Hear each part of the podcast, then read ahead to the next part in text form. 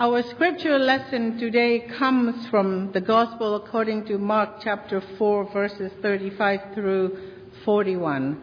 Mark 4, 35 through 41. Before I read the scripture, I would like you to take a look at the picture of Jesus on the front of your bulletin. Just for a moment. Mark chapter 4, verses 35 through 41. On that day, when evening had come, Jesus said to them, Let us go across to the other side. And leaving the crowd behind, they took him with them in the boat just as he was. Other boats were with him. A great gale arose and the waves beat into the boat, so that the boat was already being swamped. But Jesus was in the stern, asleep on the cushion, and they woke him up and said to him, Teacher, do you not care that we are perishing? Jesus woke up and rebuked the wind and said to the sea, Peace, be still. Then the wind ceased, and there was a dead calm. Jesus said to them, Why are you afraid? Have you still no faith? And they were filled with great awe and said to one another, Who then is this that even the wind and the sea obey him? This is the word of the Lord. Thanks be to God. Let us pray. May the words of my mouth and the meditations of our hearts be acceptable in your sight, O Lord, our rock and our redeemer. Amen. Sometimes I utterly shock or amaze my husband Will. Three weeks after we have moved to Houston, Texas, Hurricane Ike hit. We were ordered to evacuate our house. We actually very wisely checked into a big hotel in the northern part of town. It wasn't far enough. The storm hit in the night and the eye passing over us, Will was listening to the wind and spent the whole night awake worrying for our safety. I, however, very bravely slept through the storm. The whole thing. So when Hurricane Irma came last year here to Sarasota, we prepared a mattress in our one windowless closet. Before going into the closet, we decided to sit on our reclining sofa in the family room and watch what TV was telling us and wait for the storm to get bad enough before going into the closet. Will then, as usual, tracks the storm on TV and listened to the wind and rejoiced as the storm went around us instead of hitting us. And again, I very briefly slept through the whole thing. Our gospel lesson today is about Jesus and his disciples in a boat in a storm. Mark's version of the story is different than Matthew's and Luke's versions. In the Gospel according to Mark, the story started at the end of a long and exhausting day for Jesus. He had been teaching and explaining the gospel to many, but the crowd was pressing him, expecting his healing power. At the end of the day, the crowd was still there, still insistent, still pushing, still expecting more miracles. Exhausted, Jesus directed his disciples to take him to the other side of Galilee, Sea of Galilee. We, today's readers of the Gospel, tend to assume Jesus and the disciples crossing the Sea of Galilee was no big deal. But it actually was a very big deal for several reasons. One of them is that the other side of Galilee is the territory of the Gentile people, and people called Gerasenes lived there, and their welcome by the Gerasenes over there was not really certain for Jesus or the disciples. In any case, as the boat headed to the opposite side of Sea of Galilee, Jesus fell asleep on a cushion on the stern bench. A great storm, as we just read in the Gospel, arose with high winds and waves. It became apparent to the disciples that the boat wasn't going to survive the storm. Despite of their expert best efforts, the disciples knew the situation that was beyond their control. And again, the gospel writers, Matthew, Luke, and Mark, all have the disciples wake, waking Jesus up from his nap. Matthew's account says that the disciples said to Jesus, Save us, Lord, we are perishing. Luke's version says, The disciples said, Master, Master, we are perishing. Mark, however, has neither of these. Mark's version, by the way, is the first and the original version. I always like to insert in saying Mark was the first gospel writer and his Greek was worse than my English today. my English is getting better. So Mark said, Teacher, the disciple said, Teacher, do you not care that we are perishing? He has them whining a bit more, I think. One of the surprises of this story is that when disciples woke him up, Jesus was decidedly grumpy. Yes, he was grumpy. The Greek word used here, diagero, means to wake up quickly and completely and strongly in one fell swoop. It means Jesus went from asleep to standing on his feet to confront the storm in one motion his response to the disciples' call was a forceful action. In the understanding of the time when the gospel was written, the storms were caused, believed to be caused by actions of the demons of the air and the sea. To still a storm in those days was to still demons. Jesus jumped to his feet and ordered the demons of the sea to end the storm, saying, Siopa Pephamiso. It wasn't like we think, be still. It is more or less like, peace, be still. We often translate into English like nice little, like be silent to be still. This is too far polite and incorrect.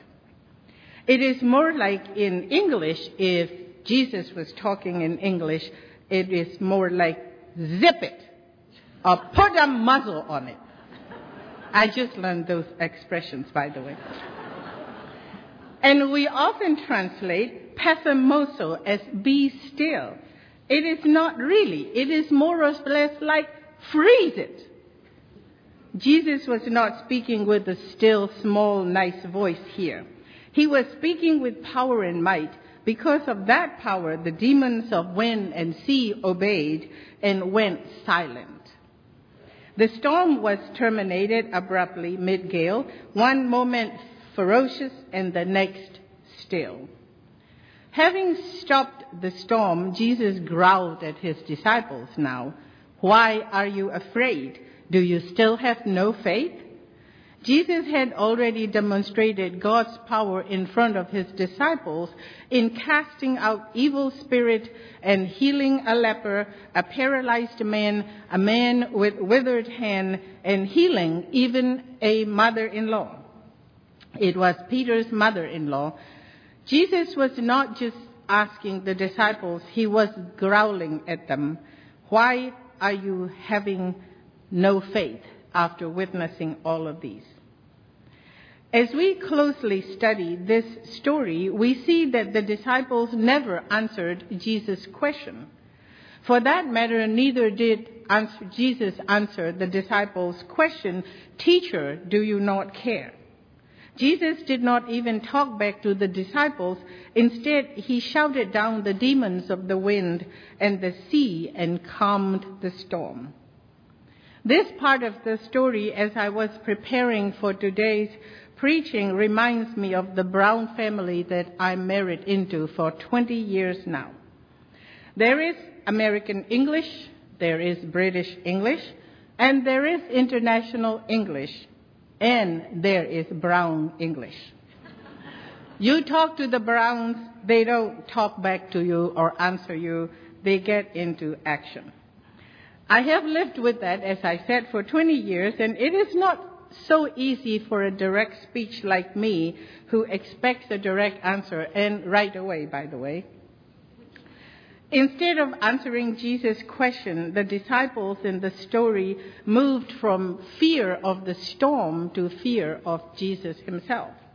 They fear that Jesus may indeed be God in the boat with them. The stillness after the storm actually may have reminded the disciples of Psalm 46:10, "Be still that I am God." If Jesus could do what only God could do, such as calming the storm, then who was this Jesus? The story seems strangely to end here. The disciples' next words are, they came, I mean, the scripture's next words are, they came to the other side of the sea, to the country of the Gerasenes. Here again, Jesus demonstrates power over evil, this time banishing a legion of demons out of a um, Gerasene demoniac. The good news of this story is we discover that like the disciples 2000 and some years ago, we too are allowed, maybe actually expected, to get scared in the midst of life's storms. In the midst of life's storms, one of the most important gifts is relationship. One of the worst storms in the world is war nation against nation, people against people, faith against faith, class against class. War is an utterly destructive storm that kills relationships and hope. But there are forces and activities and actions that restore relationship and hope. These days, as it is World Cup football, yes, it is football to the rest of the world. It is a season of World Cup football. Will and I have been watching World Cup every chance we get. One of the things we love about World Cup is that we get to see the humanity and skill and love of country and love of team that is held by every player of every team. Part of the purposes of the World Cup I guess I'll say soccer this time, is to establish and grow relationships among nations. We are all children of God, created in the image and likeness of God. We, all of us, are more alike than different. The World Cup games help us see that human relationships are possible and essential. In our lives today, there are all sorts of storms that catch us. I don't mean just hurricanes and tornadoes. The more common storms we are, we encounter in our daily life range from depression to anxiety to mental illness, poverty, hunger, injustice, racism, discrimination, fear, worries, loss of confidence, envy, jealous, and relationship struggles, divorce, and death of a loved one. When we call seeking to awaken Jesus' attention, we also are asking, Teacher, do you not care?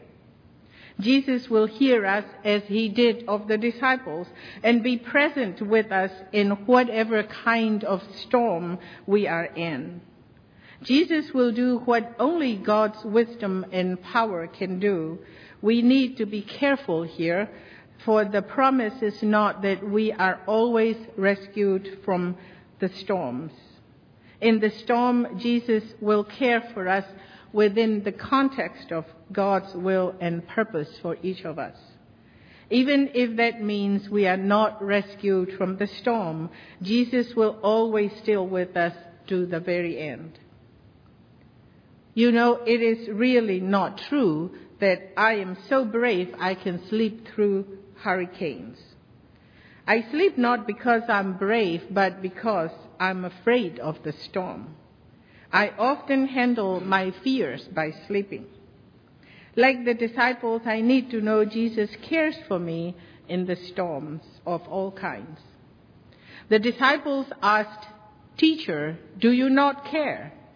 And the gospel according to Mark's answer is that Jesus always cared and Jesus cares. And Jesus cares now. And Jesus is always Emmanuel, God with us. Again, as I said earlier, the good news for us today's scripture from today's scripture lesson or story is that as today's believers, like the disciples 2,000 and some years ago, we too are allowed and maybe even expected by God to be scared in the midst of life's storms. And the good news is that we are in a relationship with God through Jesus Christ and the Holy Spirit, and we are never alone. We are never without hope, for we are God's much loved children. Thanks be to God. Amen.